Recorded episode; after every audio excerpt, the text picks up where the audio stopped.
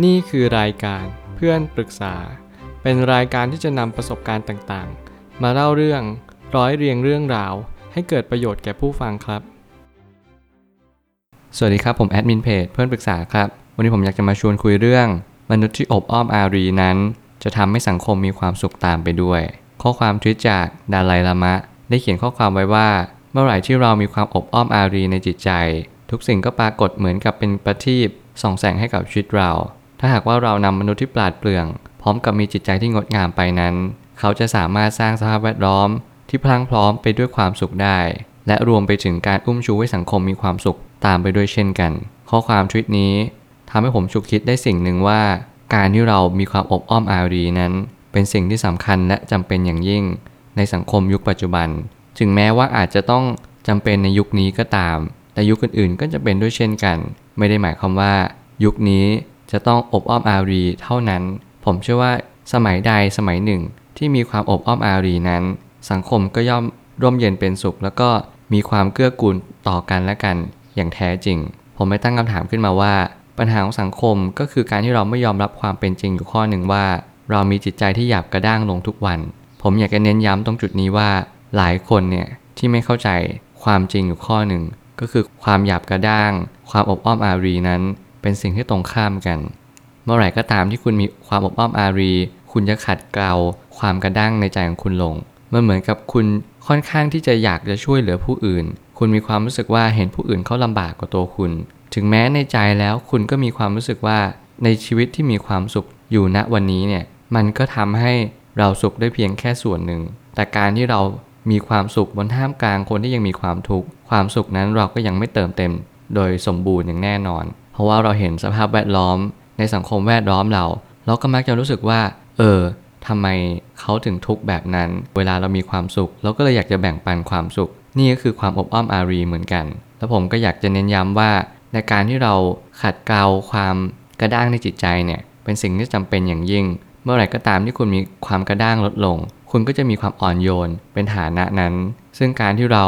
ลดความกระด้าง จิตใจเราก็จะ อ่อนโยนและควรค่าแก่การงาน มันหมายความว่าคุณจะเรียนรู้อัดรู้ทำได้ง่ายมากยิ่งขึ้น คุณจะเห็นสิ่งแวดล้อมรอบข้าง เป็นเหมือนดั่งโอกาสแล้วก็สายใยที่มันโยงใยต่อการมากมาย เพื่อให้คุณได้ลิ้มรสรสชาติแห่งความสุข ที่แผ่ซ่านออกไปจากผู้คนมากมาย รอบตัวคุณ เมื่อเรามีจิตใจที่หยาบกระด้าง ปัญหาก็ยิ่งทวีคูณเพิ่มมากขึ้นเรื่อยๆ การขัดเกลาด้วยความดีจึงเป็นหนทางออก และนี่ก็คือความเป็นจริง เมื่อไหร่ก็ตามที่ เราใช้ชีวิตไปเรื่อยๆ คุณก็จะเรียนรู้ว่าการขัดเกลาด้วยความดีเนี่ยเป็นสิ่งที่จำเป็นต่อชีวิตมากๆ หลายคนไม่มีศีลธรรมเป็นคันลองชีวิต แม้กระทั่งจริยธรรมอาจจะลดน้อยลงด้วยซ้ำแล้วอะไรล่ะที่ทำให้ชีวิตเราดีขึ้นจริง ๆ ก็ความเป็นปกตินี่ไง ศีลก็แปลว่าปกติ เรามีความเป็นปกติเป็นทุนอยู่แล้ว เราก็จะเข้าใจว่าเออในสิ่งที่เราดำเนินต่อไป มันก็จะไม่ได้ดำเนินต่อไป ด้วยการขาดศีลขาดธรรม ชีวิตเราก็จะอย่างน้อยที่สุดก็จะมีความมั่นคง ในขั้นของเราไม่วิปลาสไป ให้เราไม่เป็นบ้าเป็นใบหรือไม่ทำให้เราฟั่นเฟือนไป นี่คืออันนี้ส่งของศีล ซึ่งผมก็มีความรู้สึกว่า ทุกวันนี้ผมก็พยายาม ถือศีลให้มากที่สุดเท่าที่ทำได้ ด้วยการเข้าใจว่าความเป็นปกติเนี่ยคืออะไร แล้วพอเราเข้าใจแล้วว่าความเป็นปกติ ก็คือเรารู้ว่าเราเป็นใคร เรารู้ว่าเราเกิดมาเพื่ออะไร สิ่งเหล่านี้มันก็จะ ย้อนกลับมาหาตัวเรา ให้เราตอบคำถามตัวเองได้ และเราก็สามารถแก้ไขปัญหา เวลาปัญหามันเข้ามาเยือนกับเราได้ เช่นเดียวกัน จุดเริ่มต้นของทุกสรรพสิ่งก็เกิดขึ้นจากตัวเราทั้งสิ้น ถ้าหากว่าวันนี้เรายังไม่ฝึกฝนการทำจิตใจให้อ่อนโยน ความสุขก็จะยิ่งห่างไกลมากขึ้น แล้วผมก็อยากฝากทุกคน ให้ทุกคนลองไปทำดู ก็คือการขัดเกลาจิตใจในแต่ละวัน คุณลองดูว่าสิ่งใดที่คุณควรอดทน สิ่งใดที่คุณควรฝืน สิ่งใดที่คุณควรทำในแต่ละวัน คุณทำในสิ่งที่ดีหรือเปล่า คุณฝืนในการทำความไม่ดีหรือเปล่า บางครั้งคุณต้องอดทนในการทำความไม่ดี บางครั้งคุณต้องมีฮิริโอตปะ ที่มีความเกรงกลัวต่อบาปนั้น เพราะว่ายิ่งคุณทำบาป คุณก็ยิ่งมีการโอกาสทุศีลได้มากที่สุด และไม่ว่าจะเป็นการเดินทางอะไรก็ตาม สิ่งที่สำคัญที่สุดคุณก็ต้องระลึกรู้ว่าจงเดินทางไปทางแห่งความดีเท่านั้น เพราะทางแห่งความดีมันเป็นสรณะอันเกษม มันเป็นสิ่งที่ทำให้เราได้ชุ่มชื่นจิตใจ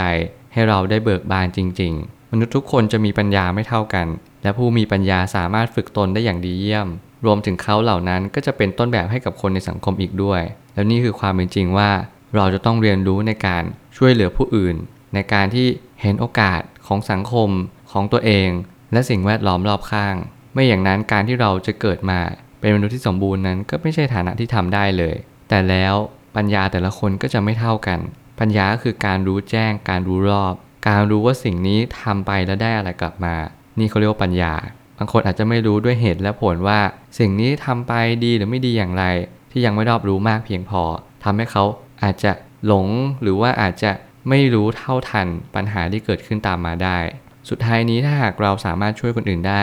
จงเร่งมือทำ เพราะเวลาล่วงเลยผ่านไปทุกเมื่อเชื่อวัน ไม่มีวันไหนเลยที่จะย้อนกลับมาอีก จงทำวันนี้ให้ดีที่สุด ผมก็จะชอบพูดประโยคนี้ เน้นย้ำบ่อยครั้งมากๆ ว่าให้เราเรียนรู้ในการทำวันนี้ให้ดีที่สุด ไม่มีวันเวลาไหนเลยที่ย้อนกลับมาหาเรา ทุกอย่างก็ล้วนแบบล่วงเลยผ่านไป อดีตมันก็ไม่มีความสำคัญ เราก็ใช้อดีตเพียงแค่เป็นประสบการณ์ อนาคตยังมาไม่ถึง ถึงแม้เรารอคอยหรือไม่รอคอย เราก็จงรอคอยด้วยการทำวันนี้ให้ดีที่สุด มันไม่จำเป็นว่าเราจะต้องปล่อยเวลาวันนี้ เพื่อวันข้างหน้า เพราะว่าสุดท้ายแล้ว วันข้างหน้าก็เกิดขึ้นจากวันนี้เป็นเหตุทั้งนั้น คุณจงทำวันนี้ให้ดีเถอะ นี่คือสิ่งที่สำคัญ ถ้ามีโอกาสได้ช่วยเหลือใคร จงช่วยเหลือเขา ถ้ามีโอกาสได้ทำสิ่งที่ดี คุณก็จงทำสิ่งที่ดีเถอะ เพราะโอกาสไม่เคยรอใคร เวลาจะไม่ย้อนกลับมา ผมเชื่อว่าทุกปัญหาย่อมมีทางออกเสมอ ขอบคุณครับ รวมถึงคุณสามารถแชร์ประสบการณ์ ผ่านทาง Facebook Twitter และ YouTube และอย่าลืมติด Hashtag เพื่อนปรึกษาหรือ f r ร e n d t a l k a ด้วยนะครับ